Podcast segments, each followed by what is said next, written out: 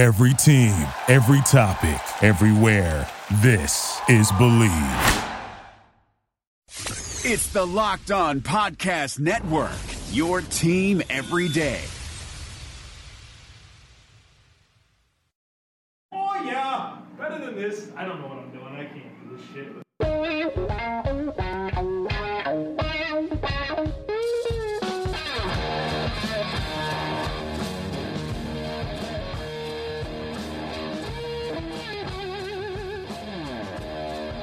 What's better than this? Guys being dudes here on the Draft Dudes podcast, presented by Locked On.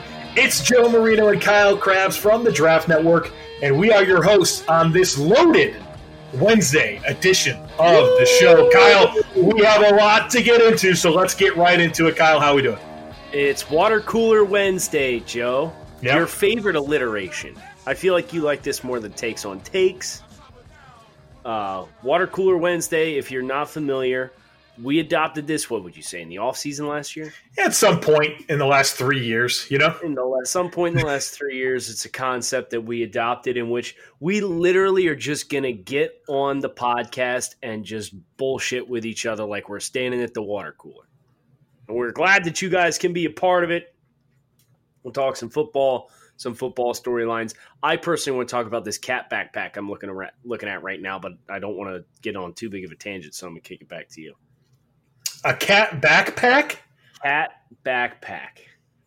Okay, well, you've brought it up. We've got, I need to know what you're talking about. It's the quote perfect way to take your kitty anywhere. I'm going to send you a DM right now. What? It looks like it's a spaceship. Why are you, why have you seen this? It's it's a Facebook advertisement. Oh my god! It's just going through my feed. This is this. Oh my god! This last time you did this, it was that uh, that cat uh, g- like gravy dispenser, and when you poured it, like oh yeah, it looked like the cat was throwing up. yeah, yeah, I forgot about that. I need one of those too.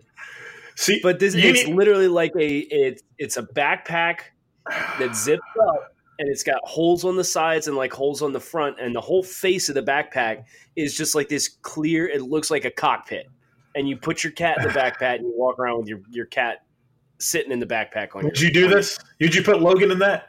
i would definitely put logan in this no Would question. he want to be in the hat? probably not but I, I was literally just scrolling through it and i said holy shit this is something that's perfect to talk about at the water cooler and here we are well, that uh, I'm not a cat guy. I don't have a cat, but uh, You could put Nacho in there. I could, and he would love that. He would. You think 100 you would? Oh yeah, Nacho's always down to like go places and hang out, so he'd he'd really enjoy that. I, that's actually now that opens up the possibility of it being something I could actually use. Perfect. Uh, Kyle, I put a, I put something on Twitter uh, this morning. I said, thinking about thinking ahead to the 2019 NFL season. Is there any division where it's not that much of a stretch to believe that any of the four teams can win it? Um, like just think AFC AFC East, the Dolphins, Jets, Bills. Nobody's No, winning that besides the Patriots, right? right. And Although it- Jets fans will try and tell you otherwise. Right. Well, we we sat here and said they could win 11 games if they achieved every bit of success that they possibly could this year. So, correct. Yeah. but I, it's a stretch to think that any of the teams could win it. Correct. Miami and its rebuild, Josh or uh, the Bills with so many new pieces, right? You were going to throw Josh Allen under the bus there, weren't you? You started to say Buffalo Uh, Bills and Josh Allen. And Josh Allen in year two, but with so many new pieces, right? Oh, that's okay. Yeah. that's my caveat. I'm a reasonable Bet. person. bet. So looking through the mentions, the responses to this, over 60 people have replied. Seems like can I guess? Can I guess? Can sure, I guess? sure. I I, I, two. okay, I would guess the AFC South probably got some love, Yeah. and the NFC North probably got some love. it did. Even though I'm not putting Detroit, I don't think Detroit has a chance to win that division. No, do neither do I. But I was those were the two that I was like, I could I could make a case for three out of four. The one that I struggle with is the NFC South because Carolina, Atlanta, New Orleans. Maybe it's a little bit of a stretch for Carolina, but Tampa Bay. Can that defense come together quick enough in 2019 with so many young players to put them in that conversation. I think it's a little bit of a stretch. I think I think that team will play inspired this year. and I think this will, team will overachieve, but I don't think it's very realistic to speculate that they will beat the New Orleans Saints for the division title. And the NFC North, Cincinnati's not in the conversation, right? You mean the AFC North? AFC North, yeah. Yeah, get the hell out. No way. Does Cincinnati have a better chance of winning the AFC North than the Tampa Bay oh. Buccaneers have a better chance of winning the NFC South? No, they don't. Wow. Do you disagree? The reason I would, and I got myself in trouble with Cincinnati last year, but Yeah. I, I think that I think it's, um, I think it's an easier course. I think the Saints are really Yeah, good. I think yeah, Atlanta's I really good. But to win either one of those divisions, you're going to need. Well, I guess to win the AFC North, you probably need what? Eleven wins will probably get the job done this year. Yeah, yeah. Because Baltimore, Baltimore, Pittsburgh, and Cleveland will be they'll be good teams. They'll win eight, nine, ten games each, right? Like they could certainly challenge for that many wins. Right. But Cincinnati, I just don't think they're very good. no, I don't disagree with you. It's You see, they signed John Jerry yesterday. it's on brand, very on brand for. Uh, for you sit here and play John Jerry and Bobby Fart next to each other on the right side of the offensive line. It's crazy. It really should be. Jonah, Jonah is going to play at right tackle, I think. he's playing left tackle. Oh, really? They already declared that he's playing left tackle. Cordy Glenn's they're- kicking kicking over to guard. So, so you could get John Jerry and Bobby Fart playing next to each other. I mean, not if you're smart, but to me, the the Bengals offensive line He wouldn't have signed either one of these. Right, I get that. But so you try to sort this offensive line out, right? You got Jonah at left tackle, and, and then you have Clint Boling, Billy Price, and then you need to sort out the other spot between John Miller, John Jerry, Christian Westerman, Man, uh, Cordy? Glenn. I don't know, man. And then your right tackle is going to be freaking Bobby Hart. Why are you not putting Cordy Glenn at right tackle? It's a great question, especially if you're going to force him to switch sides of the offensive line anyway. Right, because Clint Boling and. Billy Price, those are locks, right? Th- those are locks. And Boling's not able to flip over. Uh, to guard, maybe. I'm not playing him at tackle. I'm not asking him to play tackle. I'm asking him to play right guard instead of left guard. That's fine, but you're still, to me, you still have between Cordy Glenn, Christian Westerman, John Jerry, John Miller, Alex Redmond, all those guys are competing for one spot. Meanwhile, your right tackle is Bobby Hart. Yeah, Bobby Hart's probably the second worst offensive lineman that we've mentioned so far. But he's a starting right tackle. Yeah, it's wild. I Get your best five on, get your best five on the field. put Cordy Glenn at right tackle. If you're moving, like you said, if you're moving positions, play him at right tackle. Or, I mean, we've seen we have seen some offensive lines that have had a bad player and still have successful seasons, right? Like it's almost impossible that you're going to get five All Pros or five Pro Bowl players on your offensive line. So it's okay to have a disparity in talent. And if the Bengals wanted to put Cordy Glenn at left guard, so then you've got Jonah, Cordy, uh, Billy Price, and then um, Bowl, Clint Boling, right? Yeah.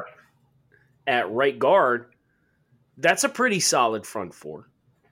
I'd feel okay about that that portion of the offensive line, and then you just know we're going to have to leave our tight end. Maybe that's why they drafted Drew Sample. They're going to leave him in on pass protection and help Bobby Hart uh, fifty percent of the snaps. I don't know. Did you sign John Miller to a three-year, $16.5 million deal for him to not start? Jeez, Louise. That's what I'm saying, dude. Here's another question. You mentioned that teams get by with one weak link on the offensive line. If you had to pick which spot your shit offensive lineman's going to be, where's it going to be? right guard. Right. That's so. That's that's, that's not right tackle. That's, that's how John Jerry's been able to start over 100 games in the NFL. but not right tackle. No, I, I, ideally you don't want the guy on the edge to be Right. Right guard's the spot. Kyle, I have a question for you. I got an answer for you. I hope. I think. what's your personal policy on when you open a loaf of bread? What do you do with that twist tie? Do you put it back on there, or you uh, you uh, uh, uh, fold it and tuck underneath and throw the twist tie out? I'm assuming there's a right and wrong answer here, isn't there? Well, I've Is noticed. is there conflict? Is there conflict in your household or, or amongst other people? I feel like anybody that I've cohabitated with in my life, that this would be part of our routine. I feel like I've always been different than whatever that person's done. So I'm wondering if I'm over here on an island with what I do with the bread after I've opened it for the first time. Well, there's a third alternative that you haven't acknowledged yet, and I only recently found out this is a thing you can do. There's a third. What are you doing? Are you putting it in another container? No, That's too much work for a loaf of bread, Yeah, brother. Yeah, All right. leave it in the packaging it came in. But Okay. as far as the, I, I was raised to reuse the twist tie, Okay. so that's that's how I have done it. But recently, you had said spin the bag and fold it under. Yeah. Did you realize that you can spin the bag and then push the bread into the top of the bag, and it'll stay sealed better that way? I don't understand what you just said. like turn the turn the top portion of the bag that's beyond where you twist it inside out and put the bread in the middle I, I pull pull the bag back over top of the bread oh yes really? I never thought of that. It'll, yeah i know neither had i but i i only recently found out this with this thing but apparently it maintains the integrity of the the seal better because it's not it won't slowly unravel because it's evenly dispersed all the way around But that goes. Is the goal here the maintaining the integrity of the seal, or is it going to be whatever the least amount of work you can do is to get an okay, okay result? bread to be fresh Which I agree with with pizza. People that put the pizza box in the refrigerator and not in Tupperware, those are monsters. You have got to put that in Tupperware, and you can't be getting air onto your, your leftover pizza, getting it all stale. you like cold or, or warm pizza better It's I, I don't care. I'm Do good with have, both. You don't have a preference either way. I like I like warm- cold pizza better. I like cold pizza the next day. I like warm pizza when I get it. It's a good answer. Just don't show up delivered in my house with cold pizza, right? Right. Yeah, I don't want to. Never deliver me a cold pizza, but I'm fine with it the next day. But here's the deal there are people that exist that just put the box, they're like, oh, they had three pieces, there's four left or whatever. They just put it in the fridge in the box. Yeah, I know. It's very Monsters. common up here where I come from. Oh, is this something that happens in your house? First of all, I couldn't imagine you ordering a pizza. Well, yeah, we don't. But Right. like back in the college days, Yeah. yeah, there were boxes of pizza in our fridge probably three or four nights a week. If you're gonna do that, why wouldn't you just like put it in the oven and then just like turn the oven on and then pull it out after a couple minutes, warm it up? You can't put a More cardboard box bake. in the oven. I'm not talking about the box. I'm just saying put the pizza slices on the, the tray. Just put it in Tupperware. Tupperware. Yeah, you got it. When you're done with the pizza, You're a big Tupperware guy, though, aren't you? I'm not saying I'm a big Tupperware guy. I'm a big fan of putting pizza in Tupperware after I am done with it. Okay. Let's get, let's get another football topic in because I want to talk about Michael Pierce. Oh boy, is this a yeah, okay. So I only saw this like right before we started recording, Joe. But John Harbaugh kicked Michael Pierce out of Ravens practice today. I, I assume it was today. It's it's a story as of today. But John Harbaugh kicked Michael Pierce off because he said, "quote I think you could tell he's not ready for that practice today." Too much pizza. Listen, I get it's the off season, and I do not want to be that guy that's going to sit here and like shame athletes for being human beings in the off season, right? I don't want to do that because you have every luxury over the course of the next couple months to get yourself back into shape. So I get it. But when your listed weight is 340, you probably have a little less wiggle room to not do anything than say Ryan Fitzpatrick, who showed up at, at Dolphins minicamp on April 1st, and everybody lost their minds because they're like, oh, Fitzpatrick got chubby. Well, it's like, yeah, dude, he, he said he had like six family birthdays in a six week stretch. He said he was eating birthday cake like twice a day for three weeks.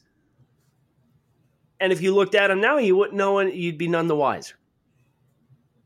So I just, I thought this was because like it's not even like they did a conditioning test and he failed the conditioning test. Harbaugh just told him get out of here. I'd never even heard of that before. Well, first of all, uh, can we mention that Michael Pierce is one of the elite run defending defensive tackles in the NFL? He's extremely good at what Like, he he's elite at Yeah. defending the run. I mean, now he's huge, so like you don't need to be 400 pounds. 340 pounds is plenty of weight, but yeah, I mean, you, you got to keep that under control somehow, right? Like you. I mean, at at some point, it's not healthy for you to be out there. Right, and that's what Harbaugh said. He said for his safety, he's he's you, he's not ready to be out here. so it wasn't appropriate for him to be out here. I'm just trying to think of an instance ever that I can ever remember that being the situation where there was no like fail conditioning test or it was like Harbaugh just gave him the eye test and said, "No, get back inside." Get out of here. Because I mean, on one hand, he really does need to be out there moving around, right? right. but he's just uh, not going to work out. I don't know.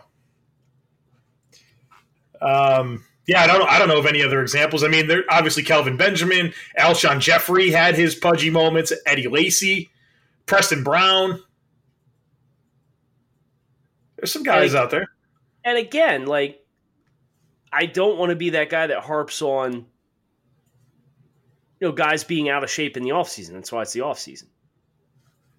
But at the same time, it was just it was such a peculiar incident for me and like Pierce is an, he's you're an odd front defensive lineman. Like I don't know how your lifestyle changes all that much where we get to that point where he's got to essentially send you back inside, you know? Hey, are you coming to Tampa, Joe? Am I coming to Tampa?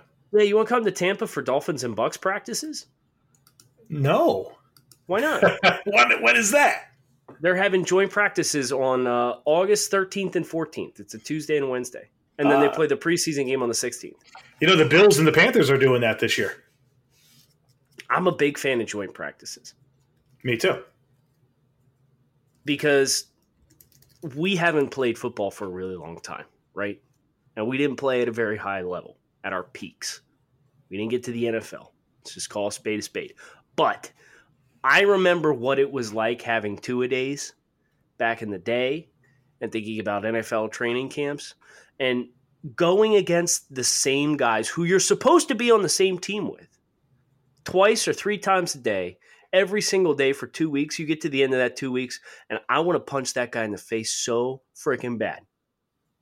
So to get a fresh look, to hit somebody else, to have an opportunity to measure yourself against somebody who isn't just the guy who happens to be on the roster across positions from you on your own team. I think it's a really valuable mental break for the players, and I think it's a really valuable evaluation tool for the teams. So there, you said that the game's what the 16th. You said, Yes. Yeah. The Bills and Panthers are doing the exact same thing. Their game's the 16th as well. So I guess we're out then. Well, you know, I think I'll be enjoying that here in uh, in the Charlotte area with my favorite team and uh, my wife's favorite team. That's fine. Me and uh, JC will get together, hang out, and Tell them I said hi. go harass Trevor. You know, Trevor, Yeah. big bucks guy. We'll we'll throw some shade and we'll watch the game and uh, have a good time without you. Hope Yeah. you get a little FOMO along the way. Nah, you get FOMO watching uh, better football teams. Better football teams, Yeah, the Bills and Panthers are better than the Dolphins and Bucks. Joe. Kyle.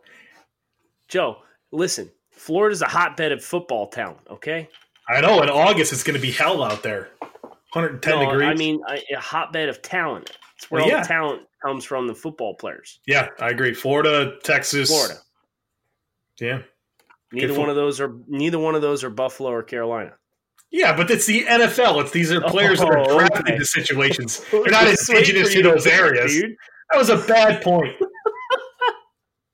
I was sitting here waiting for the light bulb to go on, and it's just. I was trying to give you the benefit of the doubt. Like, oh no, he's really going to try to play this card. Okay, well, No, that's I- not a great card to play because it doesn't make I sense. did.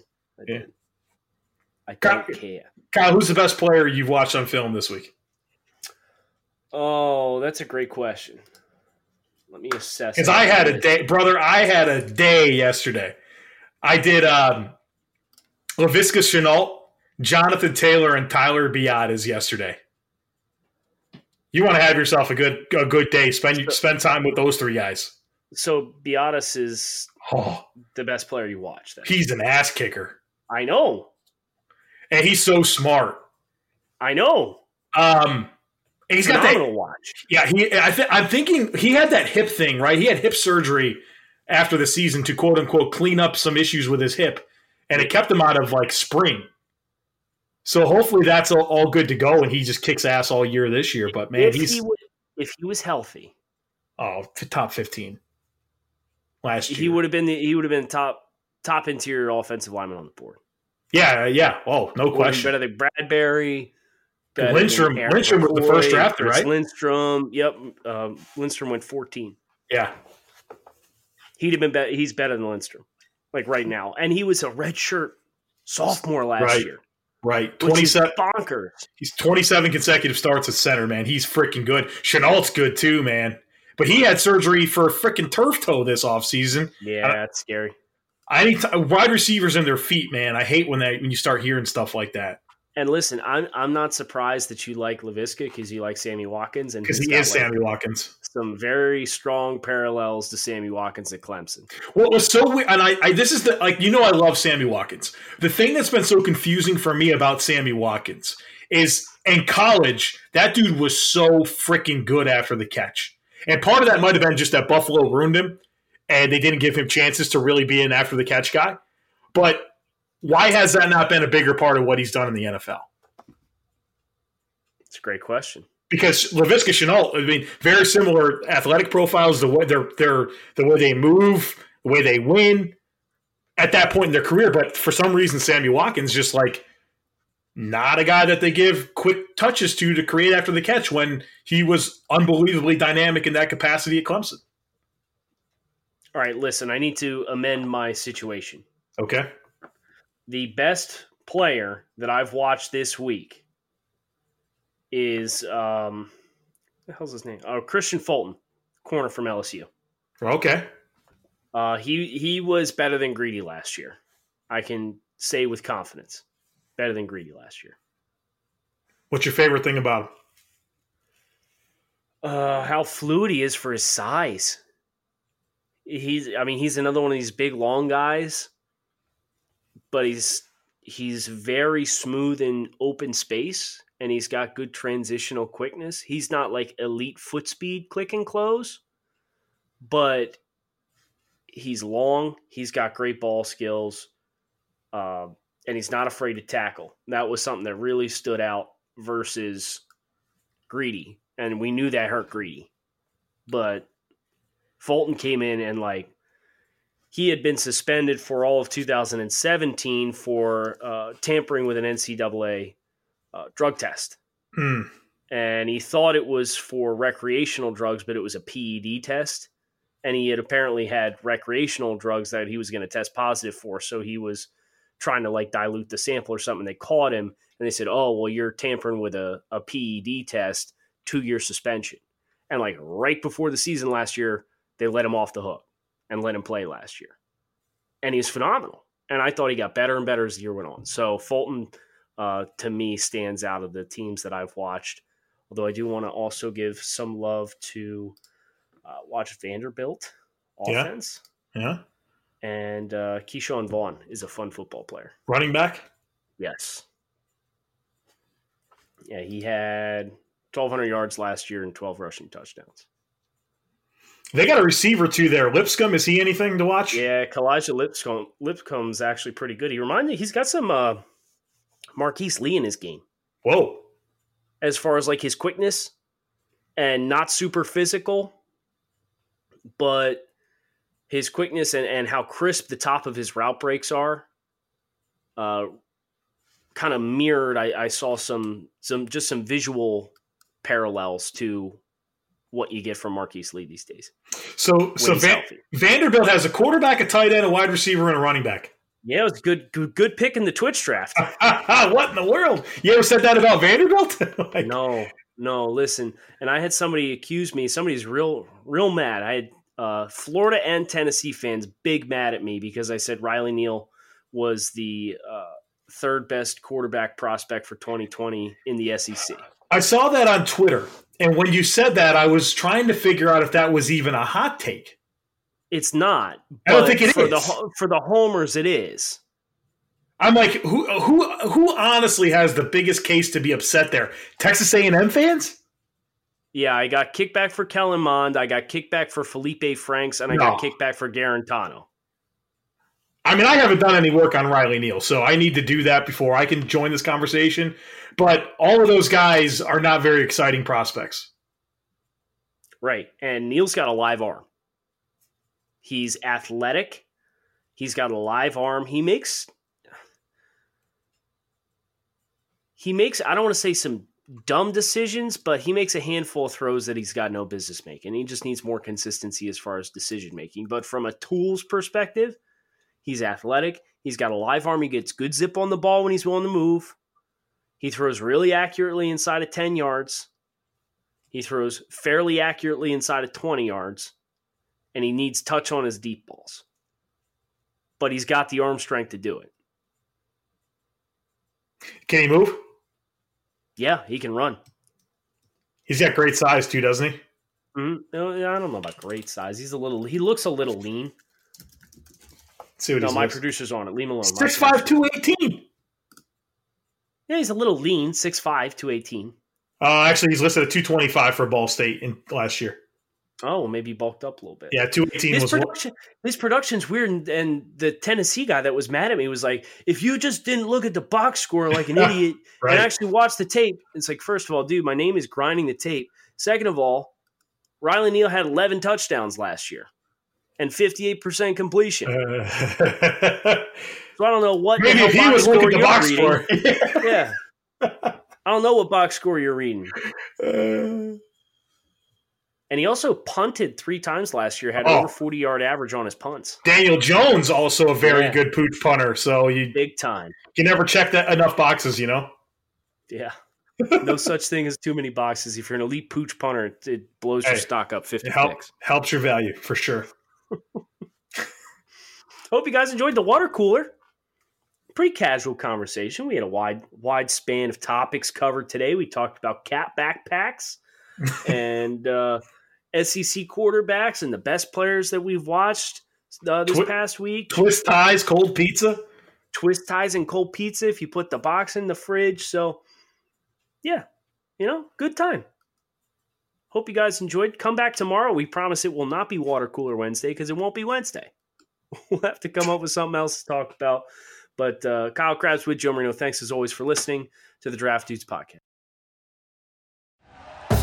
Thank you for listening to Bleav. You can show support to your host by subscribing to the show and giving us a five star rating on your preferred platform. Check us out at Bleav.com and search for B L E A V on YouTube.